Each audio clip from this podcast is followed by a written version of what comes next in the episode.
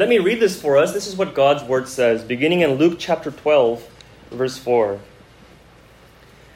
Jesus said, I tell you, my friends, do not fear those who kill the body and after that have nothing more that they can do. But I will warn you whom to fear. Fear him who, after he has killed, has authority to cast into hell. Yes, I tell you, fear him. Are not five sparrows sold for two pennies? And not one of them is forgotten before God. Why, even the hairs of your head are all numbered. Fear not, you are of more value than many sparrows. And I tell you, everyone who acknowledges me before men, the Son of Man also will acknowledge before the angels of God. But the one who denies me before men will be denied before the angels of God. And everyone who speaks a word against the Son of Man will be forgiven. But the one who blasphemes against the Holy Spirit will not be forgiven. And when they bring you before the synagogues and the rulers and the authorities, do not be anxious about how you should defend yourself or what you should say. For the Holy Spirit will teach you in that very hour what you ought to say. Amen. Let's pray together. Our Heavenly Father, we ask now for your Spirit to be the one to teach us that which you want us to know, and that you would make us that which you want us to become. Help us to be a people who are holding fast to you in this generation of darkness and wickedness. We ask in Jesus' name, Amen. Well, this morning we return to Jesus' words here in Luke chapter 12. And here, beginning in verse 4, he gives a series of instructions that all tie into the issue of fear of man as it relates to one's public confession of Christ and remaining faithful to him. Now, if we're honest, we are all plagued by this penchant to be people pleasers and to dread the consequences of what people might think of us or do to us if we were to offend them in any way. And some of us, by natural temperaments, are probably more inclined to this fear of man than others of us are, especially if you are the conflict averse type. Uh, you, you perhaps shudder at the thought of confronting anyone or being confronted by anyone. Uh, you do anything to keep the peace at any cost. I understand the struggle because uh, I am highly conflict averse by nature, for better or for worse. And it may be that you are this way because you're a very tender hearted person. You're highly sensitive to other people's thoughts and concerns. And that's a wonderful characteristic in and of itself. But we have to understand how deceptive our sinful hearts can be, and how even that good quality of tenderness and sensitivity can easily err into a hypersensitivity to what others think of us. Going beyond the realm of being considerate of others to actually being in fear of others and idolizing their approval. Again, some of us, like myself, uh, we're more inclined to this than others, but whatever the case, it's true of all of us in varying degrees and uh, manners. And we all must understand that this fear of man is at odds with the fear of God. You can't have both.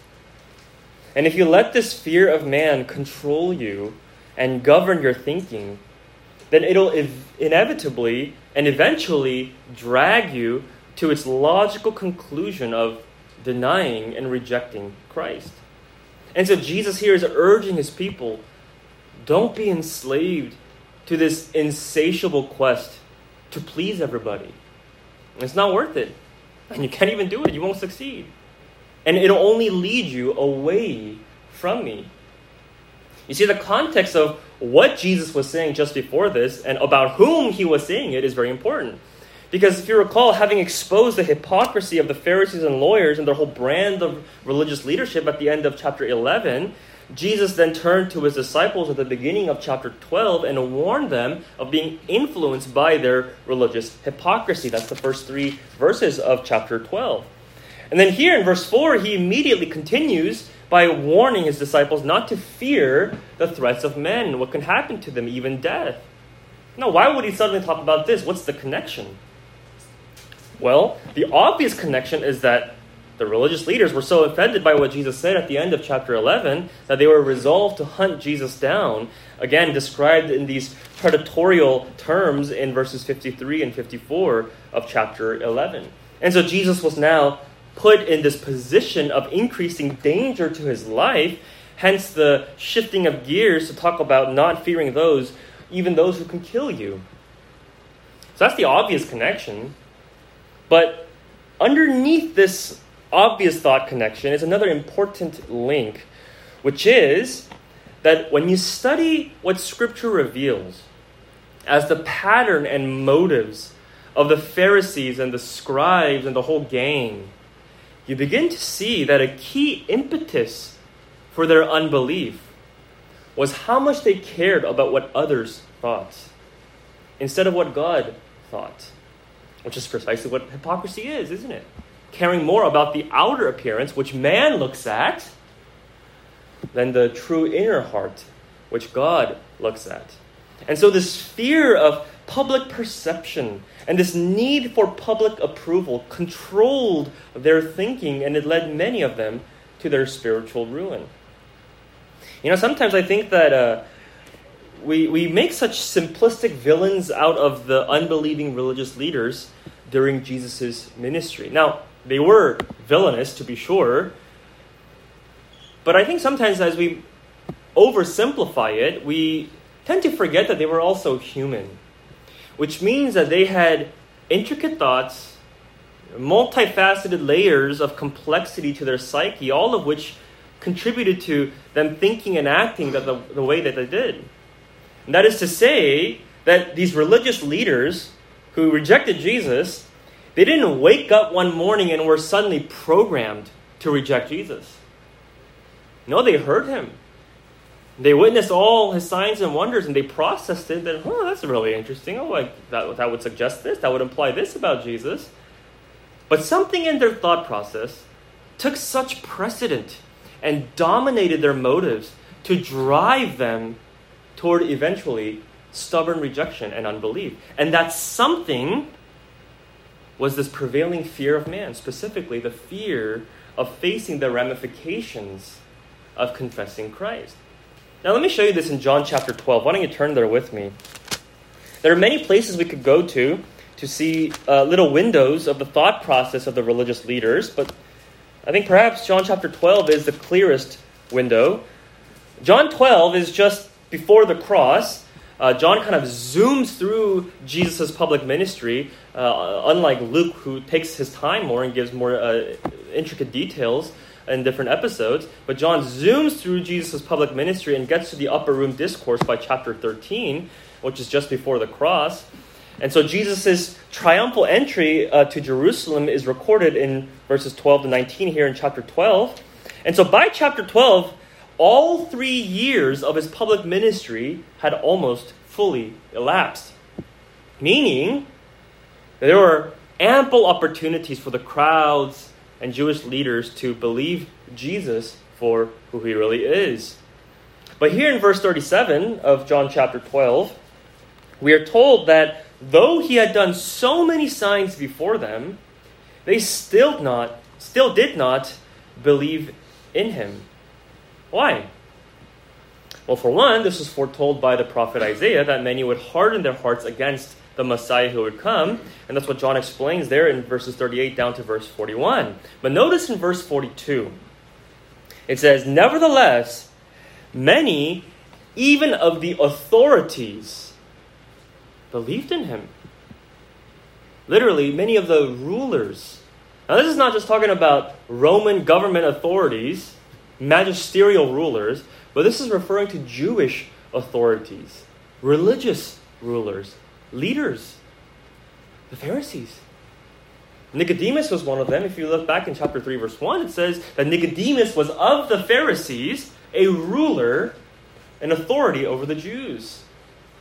And so it turns out that many religious leaders, even of the Pharisaic bent, were inclined to believe in Jesus because the truth about him was undeniable.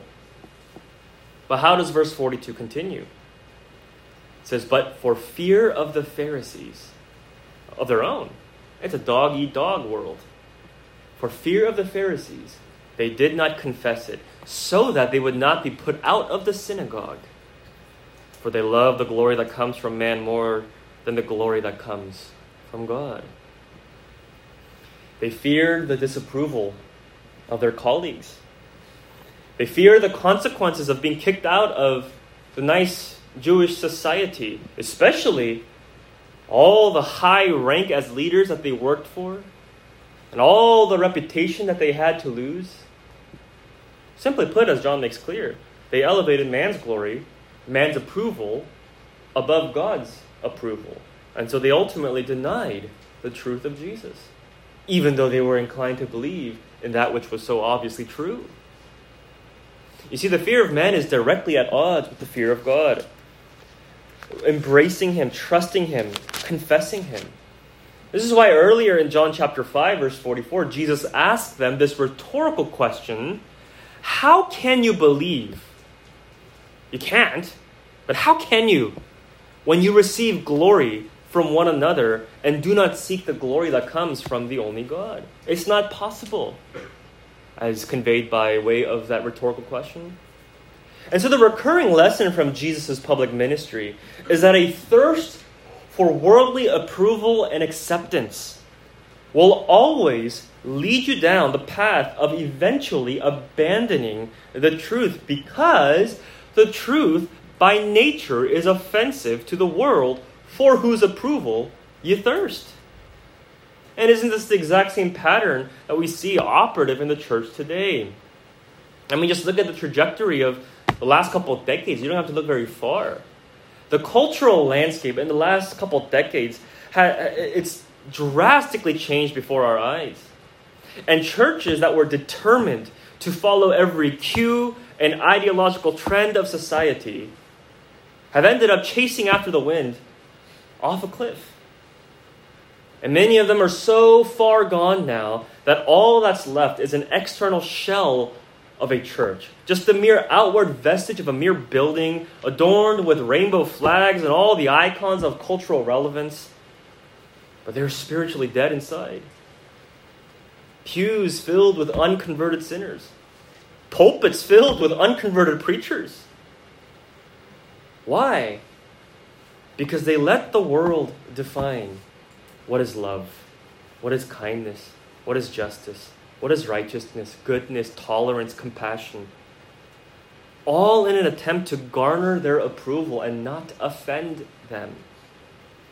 And it turns out that if you play by those rules and you try to win some points, well, the rules are that you can't talk about sin anymore. You can't talk about what's right or wrong. You can't talk about absolute truth because we live in a postmodern society where truth is relative. It's about my truth versus your truth. By the way, postmodernism doesn't work when you go to the bank because the number that you see in your savings account is most of the times, unfortunately, the absolute truth. You can't say, well, my truth says there's extra zeros there. Society doesn't function with postmodernism. You can't talk about eternal realities of heaven and hell. You can't tell people that they are not good. Even though only when you understand that, then the true good news of the gospel begins to be understood.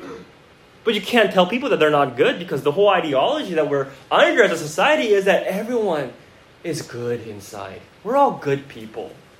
And there's no such thing as sin. They're just mistakes. I mean, how many times do you see in the media some celebrity says something that they shouldn't have said and say, oh, that's not who I really am. No, that is who you really are. That's who we really are. We say the things that we say, we do the things that we do because that is who we are sinners by nature, corrupt in our hearts, for which we need rescue, wholehearted salvation. But that's the rules. If you want to play the game, you can't preach the truth anymore. And now look at all of these Christian figures coming out and renouncing their faith. Really sad. You know, just four or five years ago, one prominent young evangelical pastor Reformed in his theology, you know, preaching the sovereign grace of God and everything, He made headlines as he announced that he's stepping down from ministry, but not just that, but he's, he's cordially leaving his wife because he has gone through a deconstruction of the Christian faith. Why? Well, many reasons, but one of which is that he had risen to fame by writing books on biblical marriage and sexuality. But years later, as the pressure cooker of contemporary culture intensified, he felt that he had grievously offended those in the LGBTQ plus community and had taken part in spewing and spreading bigotry, again, per the culture's definition of bigotry and hate speech. And so he walked away from everything. Walked away from the true Jesus of the Bible. Now it's easy to point fingers and scathe the man, but whenever we see something like this, and there are dozens of other examples just within the last five years that we could talk about, whenever we see this, first of all, we should be saddened and pray for such individuals. And secondly, importantly, we should be wary of our own hearts to realize that we are capable of the same. Maybe not always in such drastic fashions but a little compromise here, a little compromise there, in order to maintain favor with the world, to retain friendships, to keep our jobs, to, to avoid the repercussions of sticking out like a sore thumb, to, to avoid having the world's condemnation that you're a bigot, that you're intolerant, that you don't care about justice, whatever. Look, no one is invulnerable to the fear of man. But we have to face the facts that it always comes at a cost. In order to hang on to the world, you must let go of Christ and leave him. And this is the great peril of the temptation to please the world. It's never ending. And it's out of his loving protection for his people that Jesus says in verse 4 of Luke chapter 12 I tell you, my friends. I love how he begins that instruction. He's pleading with his disciples in love, not threatening them, but to strengthen them against those who would threaten them. He says, I tell you, my friends, don't fear those who kill the body, and after that, they don't have anything more that they can do. But instead, fear the one who, after he has killed, he has authority to cast into hell. Fear him. Now, as we've seen with the Pharisees and Jewish leaders, the, the fear of consequences is a strong motivator. And Jesus knows. And so he's saying, Look, I know it's easy to fear what people might do to you. Perhaps they'll be upset with you. Your relationship with them will be strained. You'll lose your reputation, your job, whatever it may be. So let's take the worst case scenario imaginable. What is the absolute worst thing that people can do to you? Well, what is the ace up their sleeve, the trump card to hold over your head as hostage to pressure you into doing whatever they want you to do. What's the worst thing that can happen to you? Now, I hope no one is thinking that they'll unfollow me on Instagram. No, no, there's a lot worse things that can happen than that. The worst thing that anyone can do to you is to kill you. It's to take your life. Every earthly threat and perilous consequence converge and culminate to this single endpoint, which is death. And it's the greatest thing everyone fears. And if you don't think so, then I guarantee you that you will not be thinking about your friendships and popularity and net worth when someone has a gun to your head demanding that you recant your faith. Those will be the last things on your mind. But Jesus says, look, if that's the maximum damage that they can do, don't you see how limited that really is? How temporary that is? Because, first of all, there's nothing more that they can do afterwards. But secondly, all they can do is cause your physical body to perish, but that's what's going to happen anyway, isn't it? Whether or not they like you. Even if they like you, you're going to die anyway. We will all return to the dust at some point. And so, why would you let yourself be controlled by this fear of what people might do to you when it's actually, if you think about it, an empty threat? They hold no final authority over you. But God does. He has authority over life and death and life after death. He has authority over eternity. He is the one you should fear. Now, at first, it may sound like Jesus' words here are very grim and intimidating, as though the spirit of what he's saying is, oh yeah, you're scared of people who can kill you? Well, guess what? I got worse news for you. God can not only kill you, but after he's, he's killed you, he can kill you more. He'll make you burn in hell forever. So you need to be very afraid of God. Well, okay, it's true that God's punishment is eternal, but the point here is not that Jesus is fear mongering his disciples, but that he's setting forth a juxtaposition of temporary consequences with eternal consequences. And the sense of what Jesus is saying here is nothing different than what he's already said before in Luke chapter 9. What good is it to gain the whole world but lose your soul? Because to gain the world, to gain their approval and acceptance, it comes at a price. You can't have both.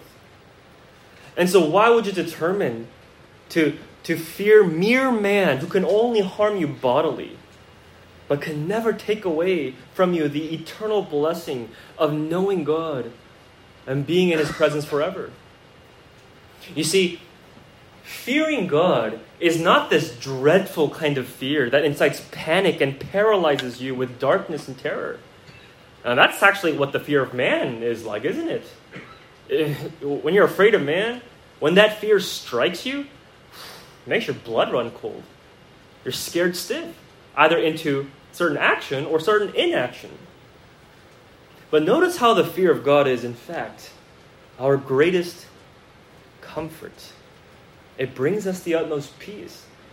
Because only then do we fear someone who actually cares for us. Verse 6, Jesus says, Are not five sparrows sold for two pennies? And not one of them is forgotten before God.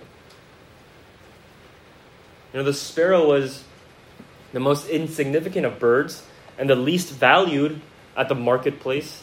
I mean, there were a dime a dozen. It's like how you see pigeons all the time hanging out by the on the telephone wires. I have no idea what they do all day, but they're just always there.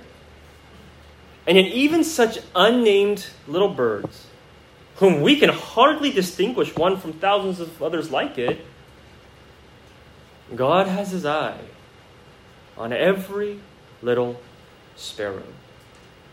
Not a single one is forgotten by him. And they're forgotten by man because they're negligible to us. But God knows every one. And if God cares this much for such insignificant sparrows, then how much more does He care for you, who are of exceedingly more value than many sparrows? Not just one, but even many. Because you are created in His image. And if you are in Christ, He has redeemed you at infinite cost of His Son. And He has adopted you to be His very own child into His household. And what an illustrative thought that all the hairs on our head are numbered by God. And even if some of you don't have much hair left anymore, God remembers exactly where and when each strand fell out. You don't remember. And you wish they didn't fall out, but he, he knows. And with all this in mind, Jesus says, strangely enough, even though he had just said, Fear him who has authority to cast you into hell, he then says, Fear not. See, it shows that when you fear God alone, you actually have true fearlessness because you're resting in his hands. Fearing God is, is our greatest peace and comfort. You know, if you think about it, the reason why we fear people and what might happen uh, to us is because we're afraid that it'll result in us being in this helpless state of unmet needs and being deprived of livelihood. For instance, perhaps you fear losing friends because you fear the possible outcome of being alone forever. Or you fear, let's say, speaking up at work because you fear that when people find out that you don't agree with whatever thing that they're doing that lacks integrity or that you are proclaiming Christ in a hostile environment, that you fear that you won't get that promotion or that you'll get laid off and not be able to provide for your family and that you'll be left unemployed, so on and so forth. But here we are reminded that God cares for all of your needs infinitely more than any man can. And that you don't have to be in powerless dependence on having favor with the world to ensure that your needs are met. You can trust that God always honors and takes care of those who honor Him, who walk in integrity, in truth, in faithfulness to Him. Even if the whole world were to turn against you, God will see to it that you are provided for, that you will lack nothing as you live for His will. You see, the fear of man produces, produces dread. Because underneath that fear is the thought of if I disappoint this person or this group of people, if I don't play by the rules, if I don't agree with the world, then they will no longer love and care for me. That's a very conditional uh, love and affirmation. But here is God who actually and genuinely cares for you, who cares unconditionally and infinitely for all who are His. And so to fear such a perfect Father brings us peace and comfort. And the more we rest in this fatherly care of His, the more we then find ourselves strengthened with fearlessness that comes from the assurance of His provision and the protection. Listen, the world will only grow more hostile and more incompatible with biblical truth. It'll only get harder to please the unappeasable world and to find common ground with all the ideology that's deeply ingrained in the school system and media, corporations, government, everything. And so just make up your mind now to give up that impossible quest to win the world's approval. Just settle in your heart that in Christ, you don't belong to this world anymore. And you don't really be shown that you don't belong. But thank God for that. Because it means you belong to Christ and His kingdom. And just resolve to live your days standing firm for the gospel, for the truth of Christ. And this is the exhortation that Jesus gives in verse 8. He says, I tell you, everyone who acknowledges me before men, the Son of Man also will acknowledge before the angels of God. But the one who denies me before men will be denied before the angels of God. Now, this is a weighty statement. And we can hear it in a very discouraging way because, after all, who among us have perfectly, without fail, acknowledged Jesus, the Son of Man, before the public sphere, before our friends and family? And I'm sure as we read this, we immediately think of all the times in which we shrunk back in fear and fail to share the gospel with non believers, or even something so small as being ashamed to pray for a meal in public. And perhaps this fear of judgment weighs on us, and we wonder if Jesus will remember all the times that we didn't acknowledge him before men, and so he will refuse to acknowledge me. Now, don't get me wrong, every time we shrink back in fear, we do and have dishonored him, and we have allowed in that moment for the fear of man to cloud our thinking and paralyze our faith. But if what Jesus meant here was that anyone who has ever denied me, I will deny forever, then my goodness, there's no hope for any of us. Much less the Apostle Peter. Remember, he publicly denied Jesus in the most blatant and unforgettable way, even swearing with his life that he had nothing to do with Christ. But Jesus never denied him. Rather, Jesus pursued him, restored him, forgave him, and used him for his glory. And so, how does that reconcile with Jesus' statement here of the consequences of denying him? Well, notice the context of this acknowledgement and denial. And that it will be before the angels of God. What this has in view is the final judgment day in the heavenly council of God before the tribunal of angelic witnesses. That Jesus will give final acknowledgement to some and final denial to others. Which tells us then that the denying and dishonoring of him that is in view here is not a single instance of failure and sin, but it is a lifelong, final rejection and denial of Jesus unto the very end. Jesus here is talking about unbelief, which makes sense because the whole context here, what Jesus was talking about earlier, was regarding the Pharisees and their unbelief. And this is especially important to keep in mind when coming to verse 10, in which Jesus says, And everyone who speaks a word against the Son of Man will be forgiven, but the one who blasphemes against the Holy Spirit will not be forgiven. Now, this is the famous unforgivable sin, the unpardonable sin that Jesus talks about. And of course, the pressing question for us is what exactly is the blasphemy against the Holy Spirit, a sin apparently so grievous that there is no forgiveness for it. And how do I know that I haven't committed the blasphemy against the Holy Spirit? Well, we can talk about this for a while, but to put it simply, we have to first ask who is the Holy Spirit and what is his ministry? What is his work? Because you see, to blaspheme means to slander and to defame, to revile someone. And Jesus says, amazingly, that even if you revile and slander me, there is forgiveness for such wicked sin.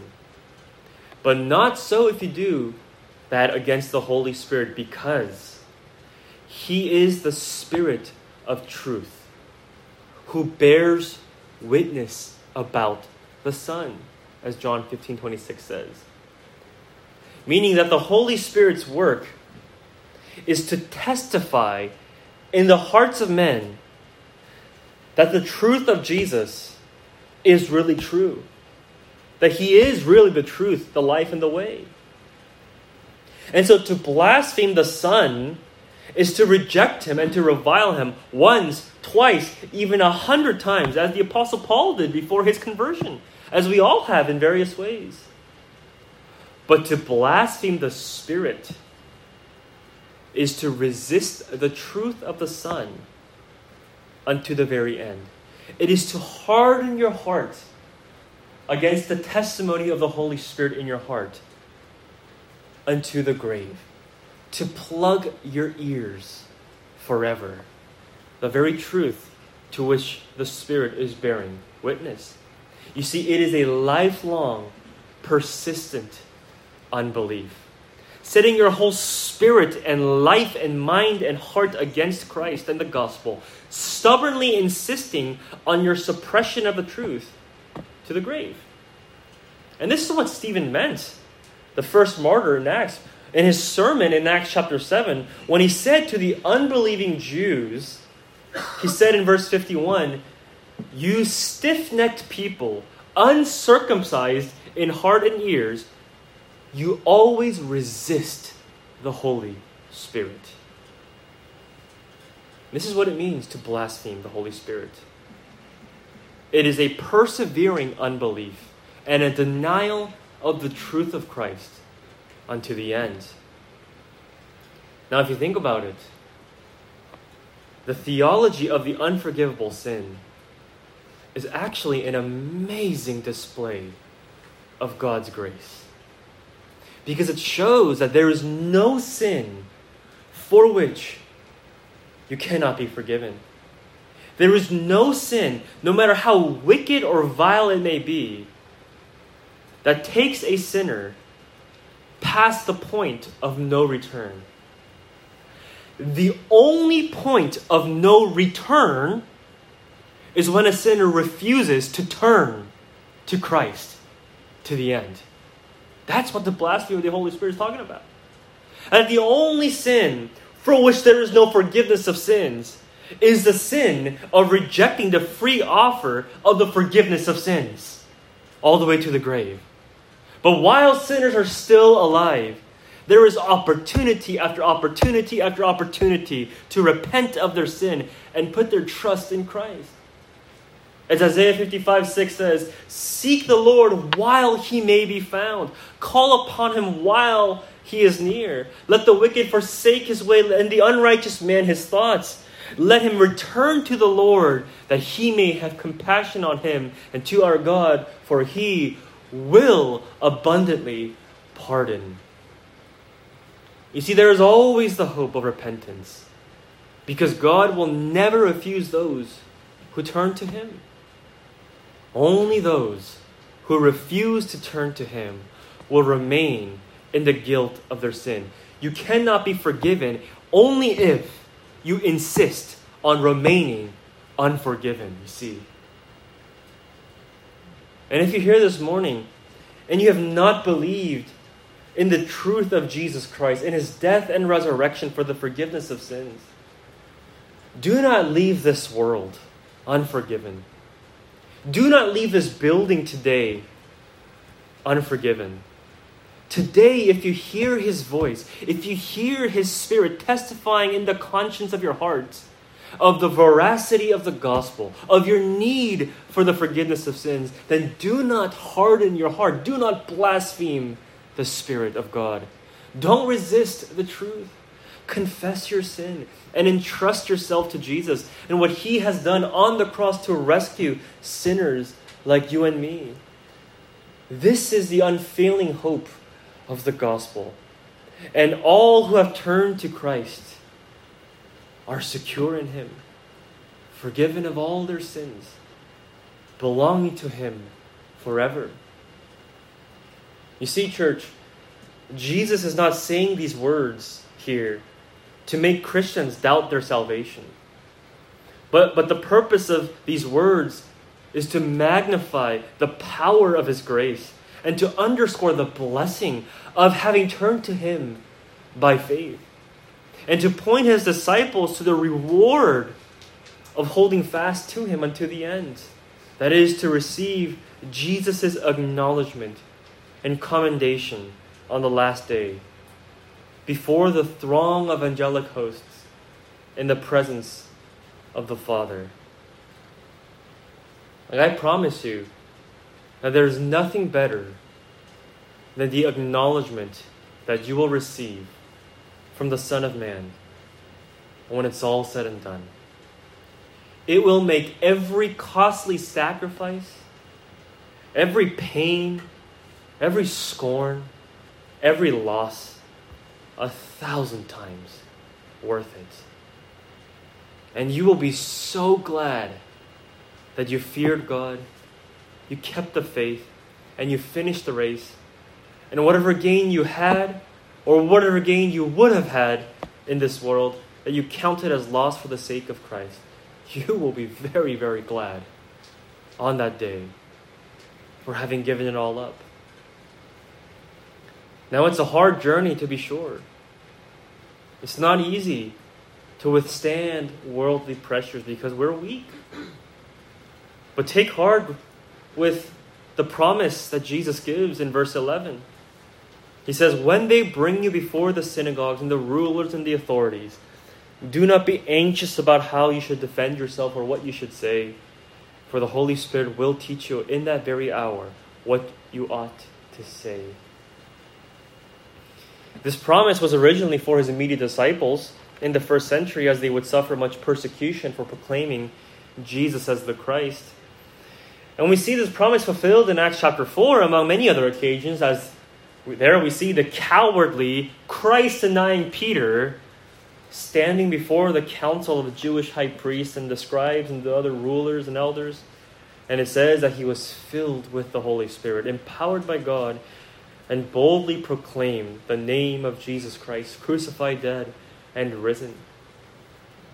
And this same promise extends to all his disciples today, including you and me the promise of His Spirit's empowerment and abiding presence in the hour of standing trial before the world as a witness, whether in this big, public, drastic fashion or in the small ways. of testifying of the gospel to your friends, to those around you. And Jesus tells us don't worry when the hour of crisis comes to testify of me. I will help you in that moment. I won't leave you to yourself. My spirit will guide your words. And what a comfort that is. Because one of the greatest hindrances to publicly witnessing Christ is feeling inadequate, isn't it? Not knowing what to say, and so maybe it's better just to stay quiet. And I'm sure many of you have felt discouraged, and what you feel is a severe inability to be an effective and clear witness of the gospel. I have felt that way, and I still feel that way many times. And you'd be surprised, that's how I feel every Sunday morning when I wake up before I have to preach. My goodness, this morning I woke up and I thought, what day is it? Oh, it's Sunday. Oh my goodness. Here I go again. Another week, another sermon. Lord help me. But Jesus is saying here, you only need to be faithful and stand firm.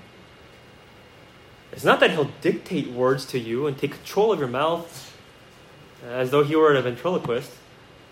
But the promise here is that he will use us in spite of our inadequacy and shortcomings to proclaim his glory in the gospel, far beyond what we could have imagined or anticipated. Even using our struggling words, he will use them providentially. Have you considered that the times in which you have shared the gospel with those around you, and you found yourself going, oh, that's, you know, some Jesus, that cross, but that in your fretting and in your frenzy, you happen to say a certain word, a certain verbiage that you chose, that the Holy Spirit was superintending that process. Not in an inspired kind of a way, but that He was overseeing that providentially. And perhaps those words and even your manner was exactly what the person needed to hear. To get a sense, a particular glimpse of the angle of the gospel that would hit the pressure point of their soul. God uses us not only in spite of our inadequacies and weaknesses, but He leverages our weaknesses. Now, think about the Apostle Paul. I know we tend to think, oh my goodness, Paul, he wrote most of the New Testament letters. He is a legendary preacher, missionary, teacher, evangelist. Wouldn't it be nice to have Paul as our pastor here? I mean, the guy's an inspired apostle. I would be fed so well. I would grow so much in sanctification. But actually, you know, if the apostle Paul were to be the regular preacher of our church, chances are many of you would fall asleep. Which makes me feel a little bit better when I put some of you to sleep. I guess I'm in good company. But the reason is because, believe it or not, Paul was not an eloquent man. Paul was a very poor public speaker. He knew it, he was aware of it. That's why he tells the Corinthians in 1 Corinthians 2 3, and I was with you in weakness and in fear and much trembling, and my speech and my message were not implausible words of wisdom. Gee, it sure sounds like Paul had stage fright. He stuttered. And when he talked, people would, would say, oh, what? Huh? What? What is this? What is he saying? He wasn't impressive by any means in his oratory skills and eloquence. And Paul would later write in 2 Corinthians 11.6 that he was a man unskilled in speaking. Now, why did God choose this babbling, nervous wreck to be an apostle to the nations? Because, as Paul says, says, My speech and my message were not in plausible words of wisdom, but in demonstration of the Spirit and of power, so that your faith might not rest in the wisdom of men, but in the power of God. It's a lesson that God would continue to teach Paul that my grace is sufficient for you. My power is made perfect in weakness. Church, God has not made it difficult to stand for Him and proclaim Him to the world. Don't let your inadequacy discourage you. Instead, learn from Paul, who learned to say, I will therefore boast all the more gladly of my weaknesses, so that the power of Christ may rest on me. Let this promise strengthen and embolden you to hold fast to your confession of Christ and to make known your confession to the world. And may God help us to be a church that fears Him alone and stays faithful to Him until the day that we stand before the Son of Man and we hear the gracious words of His approval, His acknowledgement, and His welcome into His presence. Let's pray together. Our gracious God and Father in heaven, thank you for the sufficiency of your gospel and not only saving us and rescuing us from our sins, but that you have sent your Spirit into our hearts to dwell in us, to be with us, to guide us, to teach us, to sanctify us, and to empower us, to be the holy people set apart from this world that you have called us to be. We thank you for your comprehensive provision for us. And we thank you for your mercy in being so acquainted with our weaknesses, that you have not left us to ourselves. And we ask that you would help us then to stand firm in the gospel and to cling to Christ our Savior, who gave himself for us. And we thank you for giving to us this sacrament of the Lord's Supper, by which we proclaim his death through the bread and the cup. And we are reminded that this is who we are, your people, purchased by his blood, and that we are those who proclaim his death until he returns. Thank you for purchasing salvation for us, and we ask that you would set apart these ordinary elements of the bread and the cup and use them to minister to us and to strengthen the weakness of our faith and that you would feed our souls by it for your glory. In Jesus' name we pray. Amen.